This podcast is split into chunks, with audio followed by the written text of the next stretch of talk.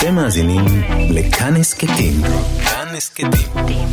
הפודקאסטים של תאגיד השידור הישראלי.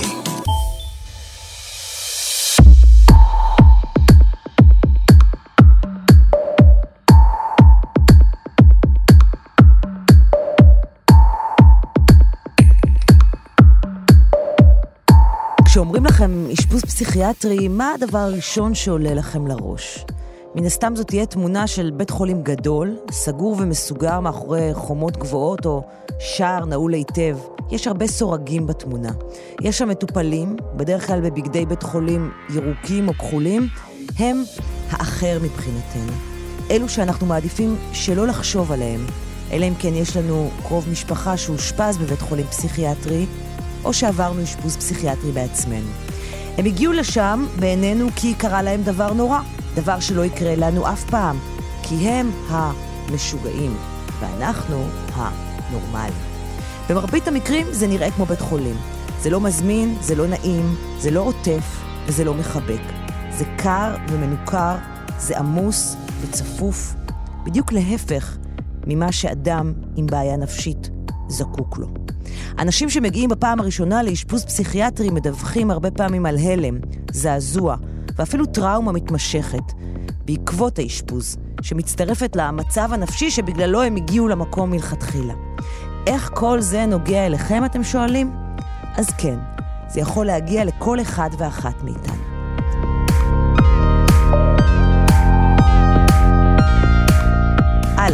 אתם מאזינים לקרן עושה סדר, הפודקאסט של סדר יום. אני קרן נויבך, ומדי שבוע אנחנו משתדלים להביא לכם סדרה או תכנים אחרים ששידרנו בתוכנית סדר יום בכאן רשת ב'.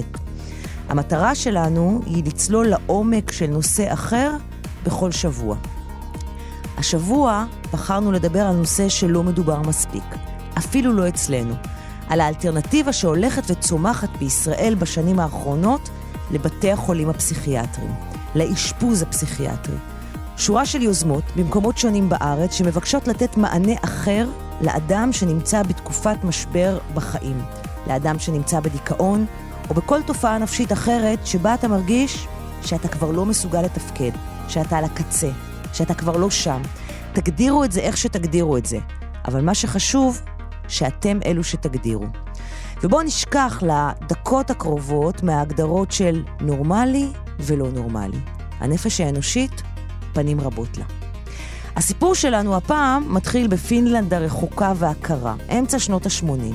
מישהו מחליט להפוך את הסדר. כשמתקבלת קריאה על אדם במצוקה נפשית, במקום לאשפז אותו מיד בבית חולים פסיכיאטרי, מגיעים אליו הביתה. פוגשים אותו יחד עם המשפחה שלו, מדברים איתם, שומעים אותם, שומעים מה הוא רוצה ומה המשפחה הקרובה, מעגל התמיכה החשוב ביותר, רוצה ומסוגלת לתת. נשמע מהפכני, אבל יחד עם זה, כל כך הגיוני.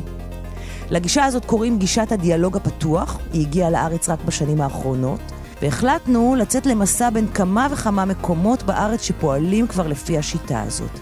התחלנו בכרמיאל, בבית של תקווה.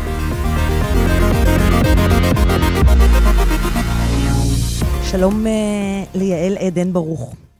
שלום, שבוע טוב. מייסדת בית של תקווה.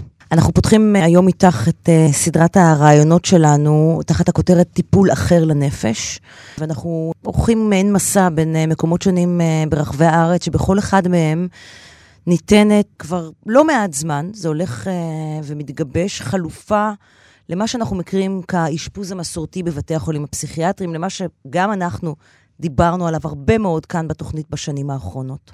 מה זה בית של תקווה? בית של תקווה הוא בית מאזן. אני חושבת שאמרתי בריאיון שראיינת אותי לפני כמעט כשנתיים mm-hmm. על המושג בית מאזן. אני פחות אוהבת את המושג הזה, זה מושג שבעצם הטמיע משרד הבריאות. אה, הוא מאוד מבלבל אה, עם מושג של איזון למשל בתחום ההתמכרויות.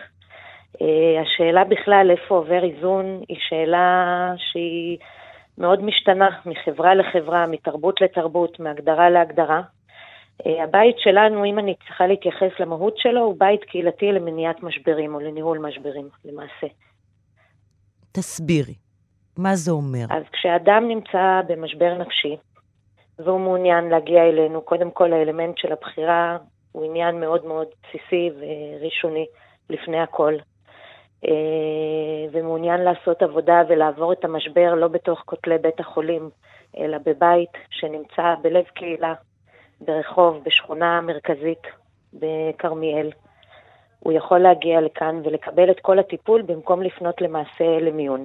כמובן שקיים תנאי שהוא מופיע גם באמות המידה שהגדיר משרד הבריאות, mm-hmm. שהוא לא בסיכון מיידי לעצמו ולאחרים, ויש לא מעט אנשים כאלה.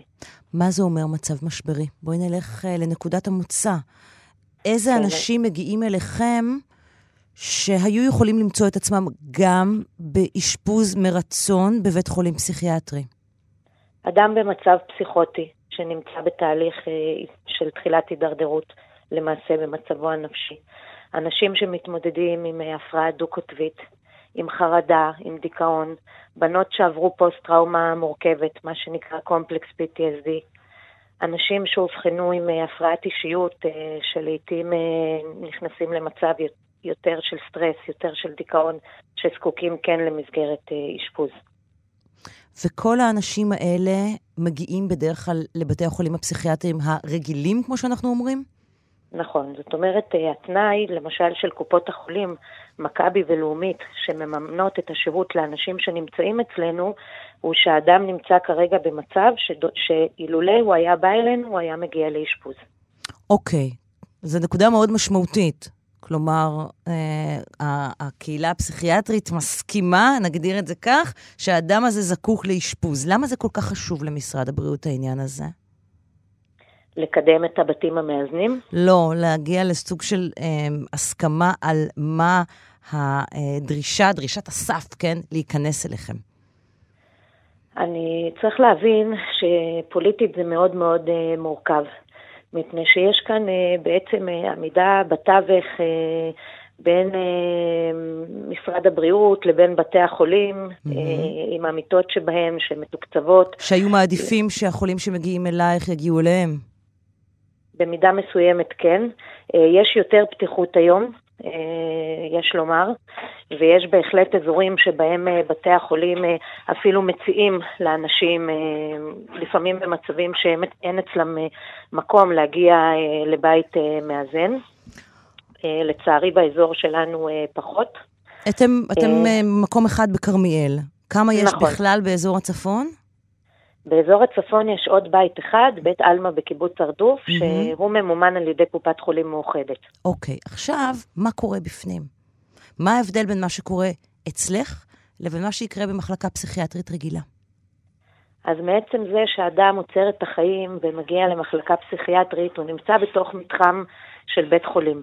גם התפיסה שלו שאני נמצא באשפוז פסיכיאטרי, כולנו גדלנו מתוך חברות מסוימת, כבר מביאה אותו למצב של הנצחה של סטיגמה וסטיגמה עצמית, מה בעצם עובר עליי, אני נמצא באיזשהו משבר של זהות עם הרבה דאגה למה שהולך להיות, ואני מופרד מהקהילה הטבעית שלי, מהמקום שאני חי בו ביום-יום. Mm-hmm. בעצם זה שאני נמצא בבית שנותן לי תחושה של משפחה, ובסופו של דבר כולנו כבני אדם יש לנו מכנה משותף אחד, כל אחד מאיתנו בצרכים הבסיסיים שלו רוצה בעצם שיראו אותו, להרגיש הערכה, להרגיש כבוד בסיסי, להרגיש אהבה. ועצם זה שאתה נמצא בתוך בית ונוצרים פה קשרים, גם בין הצוות לבין הדיירים, אנחנו קוראים להם, גם בין הדיירים לבין עצמם, קשרים מאוד מאוד משמעותיים שממשיכים אחר כך כשכל אחד חוזר בעצם לסביבתו הטבעי. אפילו קבוצת תמיכה ככה, יש עכשיו כמה בנות שכשהם יצאו מכאן הם ייצרו באזור שהם גרות קבוצת תמיכה וייפגשו ויעשו ביחד מינוי לסינמטק וככה ימשיכו את הקשר שזה מעין קבוצת תמיכה שנוצרה להם כאן. מעבר לזה, כל תהליך הטיפול הוא מושתת על ערכים של דיאלוג פתוח. אגב, דיאלוג פתוח, דיברנו על זה גם באחת התוכניות. אז בואי בכל שהיא... זאת, בואי בכל זאת, אה, כי אני, אני בספק אם מספיק אנשים יודעים, וחלק מהרעיון כאן זה באמת לחשוף אנשים אה, לשיטה הזאת ולגישות החדשות שהולכות ומגיעות סוף סוף לישראל. מה אומרת בעצם הגישה הזאת של הדיאלוג הפתוח? אבל את יודעת, עוד שנייה לפני כן, יש אצלכם אה, בגדים שמבדילים בין הצוות לבין המטופלים? ממש לא, גם לא שירותי צוות. אני עכשיו בתהליך של, של אה, רצון כלומר, לפתיחה של... כולם לובשים בגדים רגילים, לא... לא... נכון, גם לא שירותי צוות, הצוות יושב ואוכל את הארוחות ביחד עם הדיירים, אנחנו כולנו בשולחן של פינת האוכל, כולנו מבשלים יחד, מנגנים יחד, עושים את הדברים אין יחד. את uh, חדר האחות המחוסם בזכוכית שאנחנו מכירים לא. מכל בית חולים פסיכיאטרי, מכל מחלקה פסיכיאטרית. ממש לא. שבחלק מהזמן האחיות ממש מתבצרות מאחוריו ובקושי אפשר לתקשר איתן. גם יש אחות פעמיים בשבוע, היא מגיעה בימים קבועים, היא לא מחלקת תרופות, היא בעצם מלמדת את הדייר מהיום הראשון להכיר מה הוא מקבל, מה תופעות הלוואי, שאם הוא ייתקל בהם שהוא יוכל לדווח אליהם, מדריכה לאורח חיים בריא מבחינת חשיבות של השינה, מבחינת תזונה, מבחינת אה, ספורט, פעילות גופנית. זה השיח, זאת אומרת. אז בואי נחזור ל... ולא לסדר. בואי נחזור למה זה שיטת הדיאלוג הפתוח. הדיאלוג הפתוח היא גישה שהתפתחה בתוך, מתוך מחלקה בבית חולים בפינלנד, אה, כשלמעשה הצוות שם לא היה שבע רצון מהתוצאות של 30 שנה האחרונות אה, בפינלנד מבחינת אה, צמצום מספר האשפוזים ומניעת התופעה של הדלת המסתובבת, קרי החזרה לאשפוז. והם בעצם הלכו בשיטה, הם התחילו את הדיאלוג כבר בבנייה של התשתיות של הגישה הזאת. Mm-hmm. הם לקחו מטופלים במחלקות, הם לקחו את בני המשפחה, והם לקחו צוות ועשו למעשה קבוצות מיקוד, ושאלו מה אנחנו רוצים לעשות אחרת. והם היו מאוד מתוסכלים מזה שלמשפחה יש מעט מדי מקום בתהליך, וטיפול משפחתי הוכח כיעיל מאוד במניעת משברים, ומעבר לכך אה, שהם לא מכירים את הסביבה הטבעית, את הרשת, את הנטוורק, את הקהילה שהאדם גר בה. והם לקחו פשוט צוות של מחלקה שלמה שיש שם אחיות 24/7, הן היו אחראיות על הטלפון, הם קיבלו קריאות, הם פרסמו כמובן את השירות, הם קיבלו קריאות במחלקה אה, בבית החולים, עשו מיפוי טלפוני ראשוני עוד באותו יום, ותוך 24 שעות יצא צוות שכולל שני אנשי מקצוע, ולא תמיד פסיכיאטר, זה לפי חומרת המצב שתוארה בשיחת הטלפון, אל בית המשפחה. כלומר, כשמגיעה שיחת טלפון, כן, לבית החולים, כן. עם מצוקה, הוא אה, צועק, הוא נראה כאילו שהוא הוזה, אני לא יודע מה לעשות איתו, או, במקום לקרוא למשטרה, כן? אה, כן. אה, אה, קוראים לצוות רפואי של בית החולים. שמגיע תוך 24 שעות, זה יכול להיות רופא ואח, זה יכול להיות פסיכולוג. אבל לפעמים זה יכול לא לעשות, זאת אומרת, אנחנו, אנחנו שוב מגיעים לנקודת הקצה שבה יש חשש שמישהו יכול לפגוע בעצמו, נכון? כן, אז כמובן שנעשית במפגש הראשון עם שני אנשי המקצוע, נעשית איזושהי הערכה, ובודקים האם המשפחה, חברים, שכנים, אנשים שקרובים לאותו אדם, גם כשהוא בסיכון, יכולים לארגן מערך שהוא תומך ושומר על אותו אדם ונמצא איתו 24/7. והמפגש הראשון עם המשפחה בעצם אצלם בבית, ולא בבית החולים בבית. בכלל. נכון. עכשיו, החידוש בבית של תקווה הוא שלפעמים, דרך אגב, יש לנו גם שירות שיוצא אל משפחות בצפון הארץ, שזה ממש היישום של דיאלוג פתוח, שפועל כבר שנתיים, נקרא דיאלוג של תקווה. אבל החידוש, וזה חידוש עולמי אני חושבת, כי לא שמעתי על בתים דומים שעובדים בדיאלוג אה, פתוח בעולם, הוא שלפעמים באמת צריך איזשהו פסק זמן, איזושהי מנוחה גם למשפחה, שהייתה מאוד מאוד עמוצה, וגם לאדם, מתוך האינטראקציות והציפיות לפעמים שעולים תוך כדי, ואז האדם בא לתקופה לנוח, ובתקופה שהוא נמצא כאן, כשהוא מסכים לכך, אנחנו מזמנים גם את המשפחה למספר פעמים בזמן שהוא נמצא כאן, ועושים את הדיאלוג הפתוח בזמן שהייתו בבית של תקווה. יעל, בחלומך את רואה את המחלקות הפסיכיאטריות כמו שהן היום נעלמות מהעולם? אני חושבת שצריך, אה, כמו בארצות הברית, בעצם מחלקות אקוטיות שהן לתקופה של שבועיים עד חודש, אולי מחלקה משפטית, שכשאדם עובר עבירה מתוך מצב נפשי, אה, הוא מקבל טיפול במסגרת אה, בית החולים, mm-hmm. ובמקום לפתוח מחלקות פתוחות, אין צורך בהן. צריך לעשות רצף של שירותים בקהילה ולא רק בתים מאזנים. אם אנחנו נדבר על הרצף, אז יש את בית החולים, את המחלקה הסגורה, לאחר מכן בית מאזן שהוא שלב אולי כדי למנוע את האשפוז בבית החולים.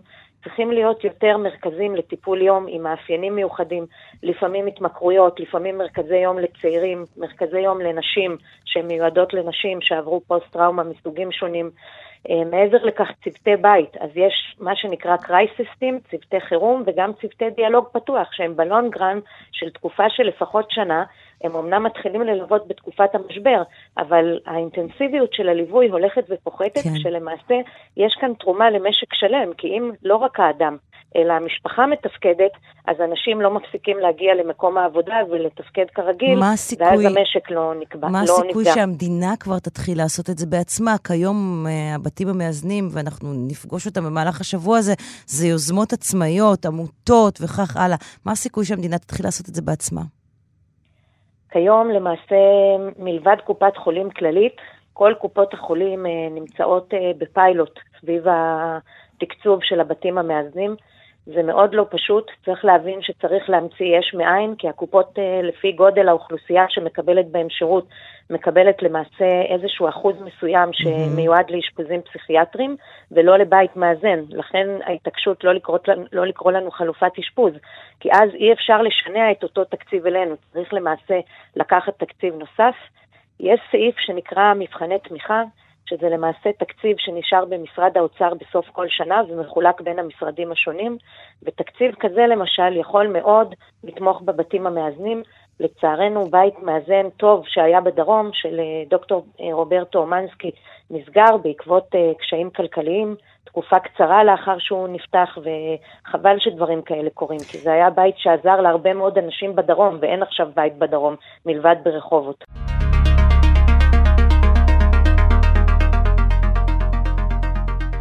אז האם זה עובד בעולם? הנה קצת נתונים. במחקר בן 19 שנה שבדק את התוצאות של גישת הדיאלוג הפתוח בפינלנד, נמצא שבמשך שני העשורים שבהם נערך המעקב, מטופלים בשיטת הדיאלוג הפתוח נזקקו לתקופות אשפוז קצרות יותר, פחות קצבת נכות, ומשמעותית, פחות תרופות פסיכיאטריות, לעומת כאלו שטופלו במסגרות אחרות של בריאות הנפש.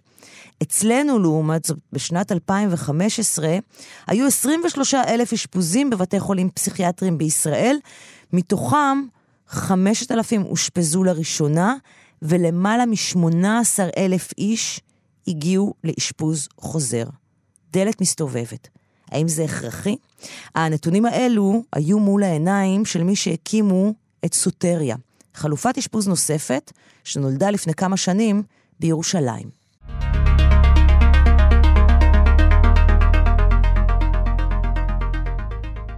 אומרים עכשיו בוקר טוב לאורי בר סיני.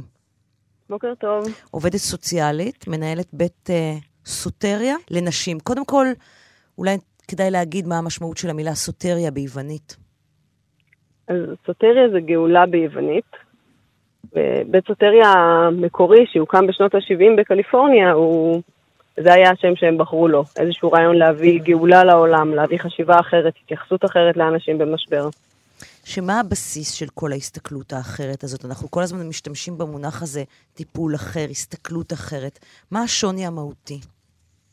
אני חושבת שזה מתחיל בכלל לא בהסתכלות על פסיכיאטריה או על בתי חולים, על בני אדם. איך אנחנו בכלל מבינים אנשים, איך אנחנו מבינים את מה שעובר עליהם, איך אנחנו מבינים משברים, תהליכים בחיים. אנחנו מסתכלים על כל האנשים שמגיעות אלינו, וגם בסוטריה גברים ובסוטריה בשרון, הגישה הכללית של סוטריה היא להסתכל על משבר בתור מצב אנושי, חלק מהרצף של דברים שאנשים חווים בחיים, זה לא משהו שהוא מהותית שונה ממה שיקרה לכל אחד מאיתנו. יכול להיות משהו בעוצמה גבוהה יותר, יכול להיות קשור לתמיכה שהייתה באותו שלב, אבל זה לא משהו שהוא שונה באופן מהותית. אין איזושהי סטיגמה שאם אתה זקוק לעזרה נפשית או לאשפוז, אז אתה בצד השני, אתה מוקצה, צריך להרחיק אותך, צריך להתרחק ממך, צריך לתקן אותך. שזאת כל... ההסתכלות הבסיסית של רובנו על מטופלי נפש, ועל מה שקורה בתוך המקום הזה שנקרא מחלקה פסיכיאטרית או בית חולים אה, פסיכיאטרי, נכון? כן, אני חושבת שבתוך בית חולים גם עובדים הרבה אנשים שיש להם גישה מאוד טובה ונכונה לאנשים, אבל משהו במבנה של המחלקה ושל האשפוז ושל ההרחקה, הוא מייצר את זה, וגם מייצר אחר כך את הסטיגמה, גם הפנימית וגם החיצונית. רובנו, כשאנחנו שומעים על העניין הזה, אנחנו חשים סוג של רתיעה, ובעיקר מין סוג של, זה לא שלי, זה לא קשור אליי. ואת באה ואת אומרת, זה קשור לכל אחד מאיתנו. נכון, ממש ככה. איך זה קשור לכל אחד מאיתנו? כל אחד מסתכל על החיים שלו ואומר לעצמו, הכל בסדר אצלי. תראי, אני חושבת שממה שאני רואה מאנשים שמגיעות אלינו, אני שמה לב שהרבה פעמים מגיעים בתקופות שקשורות למעברי חיים. אם זה איזשהו שינוי במבנה המשפחתי, לידה, פרידה, אה, התחלה של קשר, כל מיני שלבים של אה, אובדן של מישהו קרוב, כל מיני דברים שהם קשורים מאוד לאירועים שמתרחשים, גם זה משהו משפחתי, קהילתי, ניתוק מקהילה, איזשהו ריחוק, מעבר, הגירה, דברים שקורים בחיים של כולנו. השאלה איך אנחנו מצליחים להתמודד איתם, איך אנחנו מגיבים, כמו שאמרתי, כמה תמיכה יש לנו. ומה קורה לא בפרקטיקה? משהו... מישהי מגיעה אליכם, אוקיי? מה יקרה? קודם כל, מישהי שמגיעה אלינו, אז ההזמנה שלנו לבית, קודם כל אנחנו נפגשים לפגישה בכלל לבדוק אם זה מתאים. Mm-hmm. לראות מה, מה עובר עליה, מה היא צריכה כרגע, מה קורה לה, ומספרים קצת על הבית ומה שאנחנו מציעים. והשלב הראשון הוא בעצם להזמין אותה לאיזושהי עצירה, לאיזשהו מרחב שהוא נעים, מכבד, אנושי, מכיל. עצירה, לחבור אליה ולנסות לחשוב ביחד, לא רק דרך חשיבה, דרך כל מיני דרכים להגיע, להרגיש, להתבונן, ומה קורה לה עכשיו? מה היא צריכה עכשיו? מה קרה? מה, הרבה פעמים במצבים כאלה אז הנפש מאוד מאוד סוערת. Mm-hmm. רגע, מרחב שאפשר לנשום בו, אפשר להיות בו ביחד עם אנשים אחרים. אחד הדברים שאנחנו מציעים, העיקר, אני חושבת, הוא קשר. שבמצבים כאלה הרבה פעמים המשפחה והחברה ואנשים לא יודעים איך להתמודד והם מתרחקים, יכולים לפחד גם. אנחנו מוצאים איזשהו מקום שהוא של קשר, אנחנו רוצים להקשיב, אנחנו רוצים להיות איתה, אנחנו בעצם חוברים אליה איפה שהיא. אתם לא אומרים לה איך לטפל בזה, אתם לא אומרים לה מה צריך לעשות, נכון? לא. לא, גם כשדיירת מגיעה, אני לא באה בגישה של אני מבינה את הבעיה שלך, אני יודעת מה הפתרון ובואי תקבלי אותו אצלנו. ממש לא. אני מאפשרת לה מרחב שבו היא תוכל לנסות להבין ביחד איתנו מה קורה, להגדיר במילים שלה, באופן שלה, ולראות איך היא רוצה להתמודד עם המצב הזה. שזה מאוד שונה מהמקום הבסיסי, האופן הבסיסי שבו מתנהל בית חולים פסיכיאטרי ומחלקה פסיכיאטרית, שנקודת המוצא הבסיסית היא זה שהרופא או האחות אומרים למטופל כל הזמן מה לעשות. מתי קמים? הידע אצלם. אה, מתי כן. לוקחים את התרופות, איזה תרופות לוקחים, מה לובשים, נכון? כי לובשים נכון, בגדים של בית נכון. חולים, ואצלכם אני מבינה שזה לא המצב. לא, ממש לא. אצלנו כשאת נכנסת לבית, פשוט מגיעה, את לא יודעת מי בא פה לקבל עזרה ומי נותן עזרה. רואים פה אנשים יושבים בכל מיני סיטואציות, מדברים, עושים איזושהי פעילויות, הרבה עבודה של אה, בישול במטבח, עושים דברים, דברים נראים מאוד מאוד אה, כמו בית רגיל. אתם מבטלים את ההיררכיה, שהיא משהו שהוא חלק בלתי נפרד מכל בית חולים או מחלקה פסיכיאטרית. ההיררכיה במקומות האלה היא מאוד מודגשת, בעיקר בחוויה של המטופלים, אבל גם בחוויה של המטפלים. אני חושבת שמבטלים, לחשוב שאין שום, שום uh, תפקידים זה לא נכון. אנחנו מנסים כמה שיותר להשטיח את ההיררכיה ואת יחסי הכוח, וחלק ממה שאנחנו עושים זה דווקא על ידי לדבר על הדברים האלה. אספר לך דוגמה סיפור שקרה מאיזושהי סיטואציה שדיירת מאוד מאוד נפגעה מאש צוות ממשהו שהיא אמרה לה, שהיא הרגישה שהיא לא התנהלה כמו שצריך. Mm-hmm. ושאלנו אותם ופתחנו, הזמנו את זה לישיבת בית, זה משהו שאנחנו עושים כל יום. יושבים בבית, פתחנו בישיבת בית את הנושא הזה של איך שהיא הרגישה, מה שעבר על הדיירת, דיירות אחרות הזדהו עם חוויות שהם הרגישו במקומות אחרים שהן היו מטופלות, ונוצר שיח בעצם על ההיררכיה של בין מטפל למטופל, בין מישהו שבא לקבל עזרה לא. והריחוק שנוצר ואיך ההיררכיה הזאת משפיעה, איך דיירות, דיירות פתחו שם הרבה דברים באמת, איך הם הרגישו בכל מיני סיטואציות חסרות כוח, שהם מסתכלים עליהם בצורה מלמעלה, משפילה, וממש נתנו מקום דווקא למקום הזה, דווקא למקום שהם פגשו את ההיררכיה. ועוד דבר שייחודי אצלכם, ו, זאת אומרת, זה לא שזה המקום היחיד שהוא כזה, כי יש מחלקות שהן רק לנשים, אבל אתם מראש החלטתם שהבית הזה יהיה בית לנשים, יש גם בית לגברים ויש בית מעורב. נכון. אני מודה באופן אישי מההיכרות שלי עם עולם האשפוז הפסיכיאטרי, שאני לא מבינה איך יכולות להיות מחלקות מעורבות. אה, בעיקר כן. שאנחנו יודעים שחלק גדול מהנשים שמגיעות אה, אה, לאשפוז עם רקע של תקיפה מינית, אבל גם אם הם לא עם רקע של תקיפה מינית. יש משהו שבעיניי הוא מאוד מערער ומאיים. ולמה לכם היה ברור מראש שזה יהיה בית שמיועד לנשים בלבד? תראי, קודם כל, בית הגברים הוא היה הבית הראשון שנפתח. סוטריה גברים נפתח ב- לפני שלוש שנים, mm-hmm. וזה הבית שהתחיל לפעול. אבל גם כשהם החליטו, באו ואמרו, יהיה קודם כל בית לגברים. כן נעשה את ההפרדה הזאת, היא נדרשת במקום הזה. ויותר מזה, גם אה, אה, בזמן שהדיירות נמצאות אצלכם, אתם לא מאפשרים מערכות יחסים רומנטיות. בתוך, בין הקבוצה של הדיירות שנמצאות, mm-hmm. לא, לא בזמן השהות, וכמובן לא בקשר עם הצוות, עם mm-hmm. כל הרצון לקהילה וחוסר היררכיה, זה גבול שהוא מאוד ברור. Mm-hmm. לאחר מכן זה דיירות שמשתחררות. לא, ו... אני לא מדברת, בוודאי, אני מדברת על בזמן הטיפול עצמו. לא, לא. אנחנו מרגישים שמתוך כל המשבר הנפשי ומה שעובר על הדיירות כרגע, זה לא נכון להתחיל להיכנס לאיזשהו קשר רומנטי בשלב הזה, mm-hmm. ובטח לא בתוך המסגרת של הבית, שזה מאוד משפיע על הדינמיקות. אנחנו מאוד שומרים, זה, אנחנו מזמינים לאיזושהי תקופה שהיא מאוד מוגנת, מאוד אסופה, מאוד לעזור רגע להבין מה קורה בפנים, ולנסות לשקם את מה שקורה בחוץ ולחזור בחזרה לחיים. זה לא זמן עכשיו ל... דווקא להיכנס להתחיל קשרים, וזה מכניס לעוד מורכב... מורכבויות מאוד מאוד גדולות.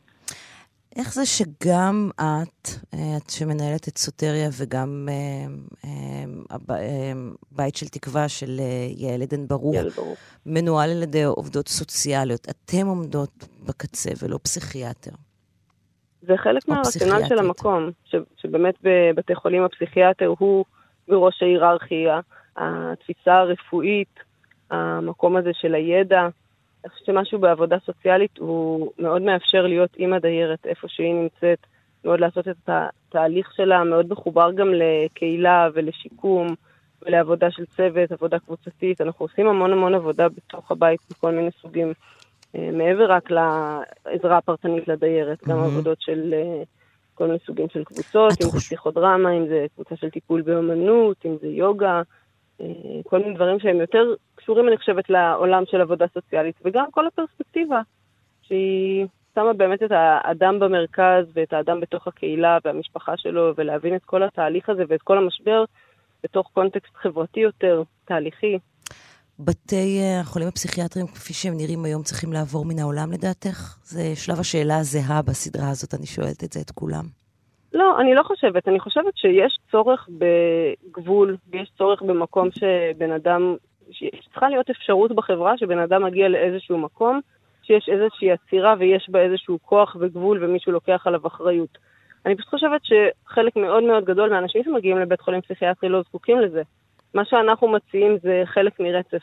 ויכול להיות שיש שלב או שיש אנשים שיותר זקוקים לקצה, אבל זה אחוז מאוד קטן, וכל שאר האנשים שיכולים להיעזר בסביבה שהיא תומכת, שהיא מכילה, שהיא ביתית, mm-hmm. הם צריכים שיהיה. להם גם את האפשרות הזאת. בואי נדבר בדקה האחרונה שלנו על כסף, איך זה ממומן. תראי, אנחנו עמותה ציבורית ללא מטרות רווח. Mm-hmm. הרעיון להקים את סוטריה היה ניסיון במשך למעלה מעשר שנים להקים אותה בצורה ציבורית, שזה יהיה חלק מהשירות הציבורי, שלא יהיה צריך לשלם על זה כסף. ואחר שנתקלנו בהרבה מאוד קשיים, הרעיון היה כן לפתוח באופן פרטי את הבית, שהוא יצליח לעבוד, ואז המדינה תיקח חלק ותממן, וזה קורה. קופות החולים, יש כבר קופת חולים אחת שמפנה אלינו את המטופלים שלה והם לא צריכים לשלם בכלל. אנחנו בתהליך מול קופות אחרות. זה תהליך שהוא בעיקר פוליטי. כחלופת אשפוז.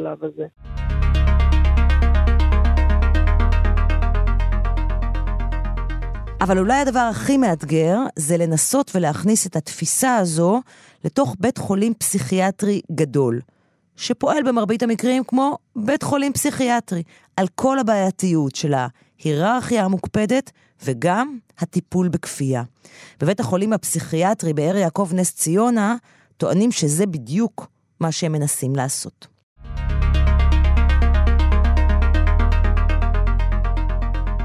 עכשיו לחלק השלישי של טיפול אחר לנפש, סדרה על חלופות אשפוז פסיכיאטריות. זה מתקשר היטב היטב לסיפור שהבאנו בשעה הקודמת, הסיפור על אשפוז כפוי שהיה בלתי מוצדק לאם לחמישה. אומרים שלום לשניים, שלום לפרופסור חיליק לבקוביץ', מנהל בית החולים באר יעקב וראש החוג לפסיכיאטריה באוניברסיטת תל אביב. מנהל בית חולים באר יעקב נס ציונה, צהריים טובים. ושלום לעמית נחום, העובדת הסוציאלית הראשית רב. של אה, בית החולים אה, באר יעקב נס ציונה. בוקר של צהריים טובים. בפרקים הקודמים דיברנו על מי שעומד בראש בתים מאזנים, מקומות שהשיטה שתכף נדבר עליהם כבר מתממשת. ואתם בית חולים פסיכיאטרי גדול, שמרביתו עדיין מתנהל, אני אקרא לזה בצורה המסורתית, ותכף ננסה להבין את ההבדלים. ואתם עכשיו מבקשים להטמיע את השיטה הזאת, שנקראת שיטת הדיאלוג הפתוח, לתוך בית החולים. אז קודם כל, עמית, בואי נגיד מילה, מה זה אומר השיטה הזאת, שיטת הדיאלוג הפתוח? טוב, השיטה הזאת היא למעשה, בראש ובראשונה, יש לה שני דברים מאוד מאוד אה, משמעותיים. אחד, המטרה שלה זה לחזק את הרשת החברתית של המטופל, הכוונה זה המשפחה שלו והסביבה הקרובה שלו, mm-hmm. באיזושהי הנחה שהסביבה הזאת היא... בעת משבר, אה, בוא נגיד באותו רגע, ולאחר מכן יכולים להוות רשת תמיכה אה, לאורך זמן. זה חלק מהעבודה עם, ה, עם הרשת החברתית והמשפחה. הדבר השני זה בעצם אה, שבתוך אה, השיח הזה עם המטופל וה, והמשפחה והרשת החברתית, הדיון הקליני הוא נעשה עם המטופל ועם כולם. זאת אומרת, המטפל הוא, בוא נגיד, באופן שבו אה, זה נעשה בחוץ לארץ, המטפל הוא למעשה סוג של אורח בתוך, ה, בתוך הרשת הזאת, mm-hmm. שהוא נכנס לא כאדם יודע, אלא כעוד קול שיש לו מה להוסיף, מה לראות. Uh, המטרה באמת היא לרכז את כל uh, ריבוי נקודות המבט של כל האנשים היושבים באותו רגע בחדר, ולחשוב יחד מה הכי נכון ומה הכי מתאים לאדם ברגע הנתון של הזמן. אני מנסה כל הזמן להבין מה קורה מבחינה פרקטית, אוקיי? אה, בני משפחה אה, מרגישים שמישהו שקרוב אליהם, יקר להם, בן משפחה, אה, אה, נמצא בדיכאון עמוק, או על סף התמוטטות עצבים, או אה, הם מרגישים שמשהו מאוד לא טוב קורה לו מבחינה נפשית. מה הם, יכול, מה הם צריכים לעשות? בש... מה, מה הם עושים בשיטה הזאת? מה קורה? תראי, אני חושבת שהאתגר שלנו, וזה מה שעכשיו אנחנו עושים, דרך אגב, אנחנו בדיוק דיברנו לפני שנה, בדיוק דיברנו לפני שנה, ואז אני הבטחתי וקיימנו mm-hmm. שאנחנו למעשה ניקח את, ה, ניקח את השיטה הזאת וננסה ליישם אה, בתוך בית החולים, והשנה הזאת אנחנו בלמידה אה, מתמשכת. אה, לאורך השנה, זאת אומרת עכשיו אנחנו התחלנו את השלב א', אבל יהיו עוד שני שלבים. ואתם מלמדים אה, בעצם את הצוותים שלכם, נכון? רגע, זה לא אנחנו דרך אגב. אוקיי. פעם יש מרצה מחוץ לארץ, הוא בעצם מוביל את השיטה גם ב, בארצות סקנדינביה וגם, ב, אה, וגם באנגליה, והוא מלמד בכל העולם, והוא מוביל את התחום הזה. ובפגישה המקדימה של פרופסור לבקוביץ' ואני, הוא אמר, תדעו לכם שמה שאתם עושים לא קיים בעולם. מה זאת אומרת? מה ש... שאת מה... מנסים להכניס לבית חולים נכון, פסיכיאטרי את נכון. השיטה, כי בדרך כלל מה שקורה זה שבונים משהו בקהילה. חדש בחוץ בקהילה. נכון, נכון. נכון. ואז, שאתם... ו, אז, ו... אז רגע, אז, אז אוקיי, תסיימי את המשפט, סליחה. מה, ש, מה שהכוונה היא זה בעצם, שהוא אומר, אתם החלוצים אה, בנושא הזה של הכנסת השפה הזאת והחשיבה הזאת לתוך מחלקה פסיכיאטרית. ולח... ואז אני רוצה לשאול אותך, פרופסור לבקוביץ', אה, לא סתם בראש הבתים המאזנים עומדות עובדות סוציאליות. לא רבים בפסיכיאטריה המסורתית מרגישים בנוח עם השיטה הזאת, שנלקח ממנה ההיררכיה, אה, ושהיא שונה לחלוטין ממה שקורה בדרך כלל בתוך בתי חולים פסיכיאטריים. תראה, אני, אני חושב שאנחנו מברכים את הבתים המאזנים ורוב מנהלי בתי חולים, אני יכול לדבר כרגע בשמי, אה, שמחים על פתיחת הבתים המאזנים ועושים שיתוף פעולה עם בתים, בתים המאזנים. צריך לזכור שהבתים המאזנים הם חלק בתוך מניפת שירותים שצריכה להינתן למטופל. לא, אבל השאלה שלי היא אחרת. האם קשה לפסיכיאטריה המסורתית עם הגישה הזאת? אני חושב שלא קשה לפסיכיאטריה המסורתית עם גישות uh, חדשות. אני חושב שחלק מה שאנחנו מלמדים ועובדים זה שינוי, ואני חושב שמתחולל שינוי אדיר. שינוי אדיר מתחולל היום uh, בתחום של uh, בריאות הנפש. ואני חושב שחלק מזה זה בת... ניסיון להרחבת הקהילה עם בתים מאזנים ושינוי מקביל, ולא פחות חשוב, תבינו, לא פחות חשוב אה, בעיניי בתוך אה, מערכת אה, בתי החולים, אני רואה את עמיתיי בבתי החולים, איך, איך הם מובילים את השינוי. אני יכול לדבר עלינו, אתן לך רק דוגמה. תן לי דוגמאות פרקטיות. תן לך דוגמה mm-hmm. פרקטיות. אנחנו בעוד, אה, אנחנו בונים אה, למעשה קמפוס, בית חולים חדש למוח והתנהגות שישנה את התפיסה הפסיכיאטרית. שבתוך בית החולים למוח והתנהגות של 500 מיטות שיהיה ליד אסף הרופא, בשיתוף עם חטיבת בתי החולים, אה, יחד עם אה, בית חולים אסף הרופא, חלק מאסף הרופא, אה, בית חולים למוח והתנהגות שתחת קורת גג אחת במדעי המוח יהיו בו פסיכיאטריה, נוירולוגיה ומרכיבים של אה, נוירוכירורגיה. שאדם בא עם בעיות, ש... הפרעה של הפרעות שינה, או אדם בא עם דיכאון, הפרעה ביפולרית, פרקינסון, כל אותם אנשים מגיעים לאותו מתחם עם שיתוף פעולה מלא ודיאלוג מלא. אני חושב שמדובר פרויקט אדיר. כן, אבל זה, לא כל כך, אבל זה לא כל כך נוגע למה שאנחנו מבקשים לדבר עליו פה. כי, אני כי, אני לא, אני אגיד לך למה. כי, ש, כי שיטת הדיאלוג הפתוח, הדבר המרכזי שאני מצליחה להבין ממנה, ואני לא הייתי נוכחת בטיפולים, הוא המקום המאוד מרכזי של המגע האנושי והאמפתיה. המעטפת האנושית והאמפתיה. וכאן אתה מדבר איתי על חלק נוסף של לא, לא, הרפואה, שזה מעולה ונהדר. אני חושב שהאמפתיה... רגע, אני אענה. אני חושב שהאמפתיה אה, והחמלה הם ערכים שאנחנו מגדלים ומחייכים, ואת שואלת אותי אה, כיצד. כיצד זה שמנהל בית החולים, הטלפון שלו והאימייל שלו פתוח 24 שעות והוא עונה לכל מטופל שמתקשר אליי, ותאמין לי שמתקשרים אליי, זה קבוצות מיקוד שאנחנו עושים במחלקות ללא מטפלים. ומקשיבים למטופלים ועושים שינויים, משנים את חדרי החולים, משנים את המבנים שבו נמצאים המטופלים לעשות אותם אחרים לגמרי. אני חושב בשיטת טיפול שאנחנו בשיטות טיפול חדשות, זה רק אחת משיטות הטיפול החדשות. אנחנו מכניסים טיפולים קצרי מועד שיש בהם חמלה והקשבה, אנחנו נוכחים בשטח, אנחנו עם המטופלים, הם מכירים, אני חושב שיש פה שינוי מהותי במגוון, אני אתן לך עוד דוגמה, עוד יותר, כי אנחנו בית חולים הראשון במדינת ישראל, שבו מטופל מגיע למיון, רואה סרטים על המחלקות ומחליט לאיזה מחלקה אותו מטופל מטופל הולך. שבא באשפוז מרצון. מגיע מאשפוז מרצון. ולא יכול לבוא אה, רופא פסיכיאטר ולהגיד, סליחה, אתה לא מתאים למחלקה הזאת. אני חושב בהתאם לתסמינים כל... שלך שאתה מתאים למחלקה ההיא. לא, לא, כל זה יהיה בדיאלוג, כל זה יהיה בשיחה, כי זה מה שאנחנו מאפשרים למטופל, אנחנו מנטרים את התהליך, מבקרים את התהליך. זה לא תהליך שהוא נועד החוצה, הוא נועד לתפיסתנו, ולתת את העצמה ואת המקום של, של המטופל. האם אתה יכול להגיד לי בכנות שאתה מוציא את אלמנט הכפייה מתוך הטיפול הפסיכיאטרי, והאלמנט הזה קיים היום, אתה יודע שהוא קיים.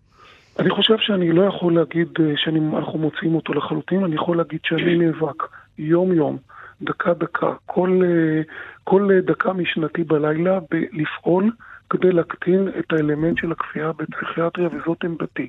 אני אתן דוגמה, הקמנו אה, בבית החולים את המכון הלאומי. במשרד הבריאות אה, לחירות האדם בתחום של בריאות הנפש. אנחנו מנסים למצוא שיטות חדשות. אנחנו מנסים אה, להקטין בכל דרך את הכפייה. יש מקומות שאנחנו חיסלנו אותה, כמו למשל בטיפול בנזי חשמל. אני אופטימי, מדובר בתהליך, ואני חושב שיש הרבה אנשים שרוצים לשנות את התהליך. Uh, עמית, איך, uh, אני שואלת אותך, איך השיטה הזאת נכנסת עכשיו לתוך בית החולים, שרגיל לעבוד אחרת. רגיל לעבוד, את יודעת, שמחלקים תרופות בשעה כן, מסוימת, כן, ויש את כן. חדר האחות עם הפרספקס הזה המוגן, שלא, שאי אפשר להיכנס אליו. השיטה של הדיאלוג הפתוח היא עולם אחר לחלוטין מבחינת יחסי מטפל-מטופל. נכון, אבל אני, אני רוצה להוסיף עוד מילה אחת לדבריו של פרופסור לבקוביץ'. אני עובדת ב... במערך שלנו פה בבאר יעקב 22 שנים, אז אני יכולה לומר מה היה אז ומה קרה מאז ועד היום. אז, ואני אענה לשאלתך באופן הזה. יש פה אנשים שלא מרפים. זאת אומרת, יש פה אנשים שחושבים אה, כמו פרופסור לבקוביץ' ו, ורוצים אה, להפוך את המקום הזה לאחר, לאחר בחשיבה שלו, באופן עבודה שלו. כבר בימים האלה, אני בדיוק אה, ככה אה, מחשבה ראשונית, כיוון שאני מדריכה בתוך מחלקות, אז כבר בבוקר אה, הייתה שיחה ראשונית עם מנהלי המחלקות שמשתתפים בפרויקט, לקבוע פגישה כבר ולחשוב איך אנחנו, מה מתוך, מה מתוך הדברים, כי זה המון דברים, צריך גם לעשות התאמה לעבודה היומיומית, מה כל מחלקה תיקח לתוך המחלקה, באיזה אופן היא רוצה לעבוד, באיזה אופן היא רוצה להטמיע את, ה, את העבודה, אה, על מנת שזה יהיה משהו שהוא יהיה עקבי אה, ויושרש ויוטמע בתוך ה... אה, בתוך השפה של, ה, של הטיפול. זו דרך, זה לא משהו מסו... שאתה... זאת אומרת, ברור לך שהיא הולכת להיות מאוד מורכבת. יש... אה, אה, כן, בוא נגיד... כן, אם אני יכול להגיד עוד מילה, כן. רגע, שנייה, בוא נאפשר לעמית, ואז אתה תגיד את ה... כן, אני אומרת, אני, בוא נגיד, אתגרים ומורכבות זה לא משהו שאני מפחדת ממנו. אני אומרת, אני לא סתם, ואני לא סתם פה 22 שנים. זאת אומרת, זאת, זאת העבודה, וזה מתייחס לכל השאלות שאת שאלת. על הכפייה, על איך רוצים לראות את הפסיכיאטריה אחרת. ואני אשאל אתכם משהו אה, עוד יותר מסובך. כל הדברים האלה בכלל יכולים להיות במחלקה הסגורה, או שהיא ממשיכה להיות המחלקה אנחנו הסגורה? אנחנו מדברים על המחלקה הסגורה. העבודה עם המחלקות שנמצאות, יש שם שתי מחלקות סגורות ומחלקה אחת פתוחה. אנחנו מדברים על העבודה okay. אוקיי. במחלקה הסגורה, ואני חושבת שזה יהיה מאוד מאוד מאוד מעניין לעשות פולו-אפ. אנחנו לראות נשמח. מה קרה, אנחנו נשמח. מה קרה, ואחת ההצעות שלי זה לעשות דיון קליני והדרכה עם כל הצוות והמטופל באיזושהי חשיבה משותפת והמשפחה mm-hmm. שלו. אז אני אומרת, okay. אנחנו אוקיי. צפויים פה ל, ל, ל... אני מקווה, לתוצאות מפתיעות. שבאמת אה, יעצימו את הצוות ויחזקו את השיטה הזאת והתפיסה הזאת, על מנת ש... שאנחנו נראה בפועל אה, מטופלים אחרים, ההתנהגות שלהם, רמת האלימות שתרד. אה, לדעתי, יהיה לזה השלכות מרחיקות לכת. פרופסור לבקוביץ', משפט אחרון שלך. אגב, אה, שיעור הקשירות אצלכם, אה, אתה זוכר אותו? ירד בשנה האחרונה? ירד, ירד, ירד, ירד ב-80 אחוז. Mm-hmm. אני חושב שהאווירה, האתגר הוא, קרן, בכל, ואנחנו יכולים להגיד את זה לאזרחים ביושר, אין פינה. אין מקום שבו אנחנו לא מנסים לבטא את חירות האדם, את האנושיות, את החיבוק, את ההומניות שאנחנו רוצים להעביר באמצעות טיפול. החל בדלפקים, אה, דלפקים נמוכים ואין לנו אקווריומים בבית חולים. ביטלתם את אה, האקווריומים של האחיות? חלק מהאקווריומים הפכו להיות אה, אחרים לגמרי, okay. אוקיי. אנושיים, מזמינים, וזה התהליך שאנחנו עוברים אותו.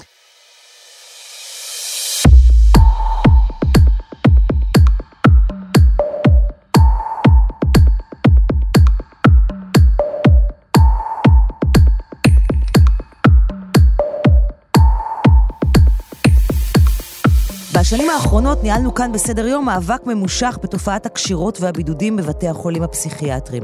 למאבק הזה היו תוצאות מרשימות. אחוז הקשירות במרבית המחלקות הפסיכיאטריות ירד באופן דרמטי. אבל המחלקה הפסיכיאטרית, בחלק גדול מהמקרים, נותרה מקום מאיים ולא נעים. החלופות שסיפרנו עליהן בפרק הזה לא בהכרח מתאימות לכל אחד ואחת, אבל המגמה ההולכת וגוברת היא לצאת מהמתחם הסגור אל הקהילה, לשבור את החומות הפיזיות ואת אלו של הדימוי. כי בדימוי אנחנו תמיד חושבים שאשפוז פסיכיאטרי זה משהו שקורה למישהו אחר, אבל במציאות כל אחד מאיתנו יכול להגיע למקום שבו הנפש מתפרקת וחייבת עזרה. אז על מה לא דיברנו מספיק? על הכסף. על העובדה שלא כל קופות החולים עדיין מוכנות לקבל את חלופת האשפוז ולממן אותה, כפי שהיו מממנות יום אשפוז בבית חולים פסיכיאטרי.